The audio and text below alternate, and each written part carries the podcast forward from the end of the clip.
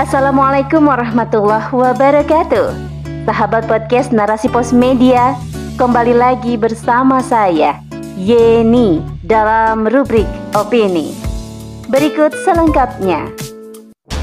Mantra toleransi ala demokrasi, bahaya dan merugikan umat Islam oleh Rindianti Septiana SHI.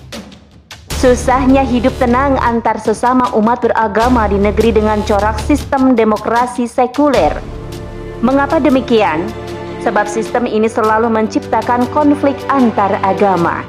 Ada saja kelompok yang melontarkan mantra toleransi demi memuluskan kepentingan tertentu. Hal itu sebagai upaya memenangkan kelompok minoritas atas mayoritas. Mantra toleransi akan selalu diucapkan jika ada batu sandungan yang menyulitkan berdirinya rumah ibadah dari kaum minoritas dan sulitnya mereka menjalankan ajaran kepercayaannya. Mantra tersebut seolah ampuh dan mampu menyelesaikan segala masalah mereka. Bagi yang menyulitkan urusan mereka atas semua hal tersebut, dengan mudah mereka akan katakan, kelompok intoleran tidak boleh ada di negeri ini Bukankah negeri ini menjunjung tinggi persatuan atas nama Bhinneka Tunggal Ika? Maka tak boleh ada satupun agama atau suku yang mendominasi. Semua memiliki kedudukan yang sama di mata hukum positif Republik Indonesia. Semua pernyataan itu sering didengar dan ditemukan oleh publik jika bersinggungan dengan masalah agama dari kelompok minoritas.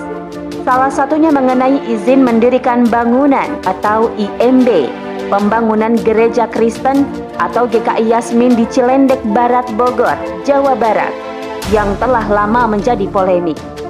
Akhirnya kini berujung pada pemberian surat izin IMB tersebut oleh Pemkot Bogor.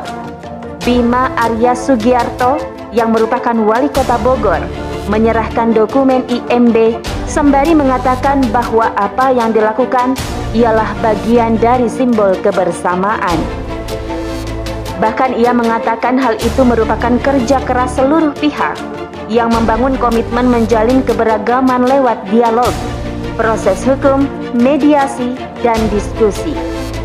GKI Yasmin mendapat IMB setelah keputusan Mahkamah Agung dianggap sebagai jalan keluar atas kasus toleransi beragama yang telah berlangsung selama 15 tahun. Kembali kaum mayoritas harus memberi ruang bebas dan nyaman bagi si minoritas.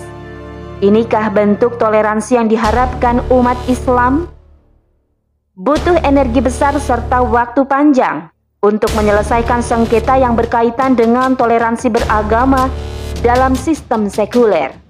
Sengkarut 15 tahun lahan GKI Yasmin berujung relokasi Pemerintah Kota Bogor menghibahkan lahan seluas 1.668 meter persegi untuk pembangunan gedung rumah ibadah bagi jamaat GKI Yasmin. Apakah dengan solusi relokasi lahan GKI Yasmin maka masalah selesai? Ternyata masalah tidak selesai karena menurut Bonar Tigor Naipospos selaku wakil ketua setara institut, solusi tersebut bisa berdampak negatif ke depan terhadap berbagai kasus pelanggaran kebebasan beragama. Sebab putusan hukum diabaikan akibat ada tarik-menarik kepentingan untuk kemudian memuaskan kelompok paling besar yang jadi penentang. Maka jalan tengah penyelesaian konflik kebebasan beragama GKI Yasmin dianggap hanya sebagai solusi politik yang mengabaikan putusan hukum tertinggi di Indonesia. Sementara itu, Pendeta Darwin Darmawan Sekretaris 1 Badan Pekerja Majelis GKI Sinode Wilayah Jawa Barat mengatakan bahwa relokasi bukan solusi ideal dilihat dari sisi penegakan hukum, melainkan solusi kompromi maksimum, optimum, dan realistis. Inilah sistem sekuler, selalu menawarkan solusi yang tidak menyelesaikan, tapi memiliki potensi memunculkan konflik kembali Meski menurut Ahmad Iman yang merupakan Ketua Forum Komunikasi Muslim Indonesia atau Forkami, relokasi ialah solusi terbaik bagi kedua pihak. Lagi-lagi justru umat Islam yang dirugikan karena tidak didudukan masalah sebenarnya berupa manipulasi oleh pihak non-muslim demi mencapai tujuan mereka. Toleransi yang selalu digembar-gemborkan oleh aktivis atau pegiat kebebasan beragama tak ubahnya mantra sakti yang mampu membuat mayoritas muslim mengalah dan akhirnya harus menerima keputusan bersama. Padahal keputusan tersebut cenderung berpihak pada kepentingan kelompok minoritas. Mereka sebut mayoritas muslim harus menghormati mereka yang minoritas. Mereka akan terus teriak intoleransi jika Islam menekan minoritas. Sementara jika yang minoritas sebagai pelakunya tidak ada sebutan intoleransi, hanya disebut terjadi kesalahpahaman sikap yang berbahaya bagi umat Islam dan justru merugikan. Lalu di mana peran negara sebagai pelindung dan penjaga kedamaian antar umat beragama? Nyaris tak banyak berbuat apa-apa selain mengambil jalan tengah alias kompromi. Ketidakberdayaan negara menyelesaikan berbagai kasus antar umat beragama menjadi gambaran bahwa penguasa gagal memberi rasa aman bagi setiap warga negara. Apalagi dalam menjalankan kewajibannya sebagai umat beragama. Seharusnya jangan menggunakan toleransi untuk menjadikan kaum muslimin menggadaikan keyakinan sendiri. Lalu atas nama toleransi pula, justru ketenangan kaum muslimin dirampas karena harus mendahulukan kepentingan minoritas. Memberi ruang bebas untuk menjalankan ibadah bagi si minoritas tetapi malah mempersekusi atau membubarkan acara keagamaan dari sebagian gerakan Islam. Kerukunan dan ketentraman antar umat beragama telah tercatat dalam sejarah kegemilangan Islam selama 14 abad lamanya. Di bawah payung khilafah, ratusan ribu suku dan kabilah hidup damai dengan sikap toleransi yang luar biasa. Semuanya bersatu saling menghargai dan menghormati satu sama lain. Salah satunya yang terjadi di Spanyol. Lebih dari 800 tahun pemeluk Islam, Kristen, dan Yahudi hidup berdampingan dengan damai dan tenang. Hal itu terjadi saat kepemimpinan khilafah Bani Umayyah.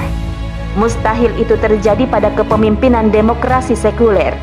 Malah yang terjadi perpecahan antar umat beragama dan tak becus menyelesaikan konflik atasnya. Hanya Islam satu-satunya yang telah terbukti mampu merawat kerukunan umat beragama dalam naungan khilafah.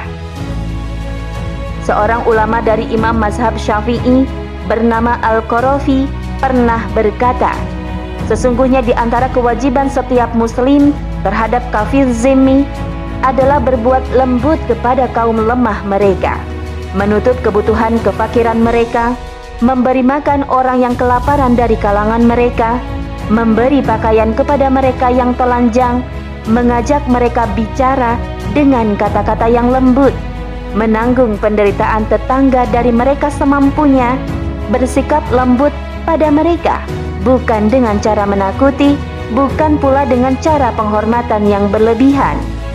Ikhlas memberi nasihat kepada mereka dalam semua urusannya, melawan orang yang hendak menyerang dan mengganggu mereka menjaga harta, keluarga, kehormatan, dan seluruh hak serta kepentingan mereka. Setiap muslim bergaul dengan mereka sebaik mungkin dengan akhlak mulia yang dapat dia lakukan. Ad-Daulah fil Islam Taqiyuddin An-Nabani. Semoga masa itu segera tiba hingga kita dapat merasakan pula hidup tenang dan tentram berdampingan sesama umat beragama tak ada lagi sengketa berkepanjangan terkait rumah ibadah dan aktivitas ibadah agama masing-masing. Mau hidup tenang dalam naungan Islam?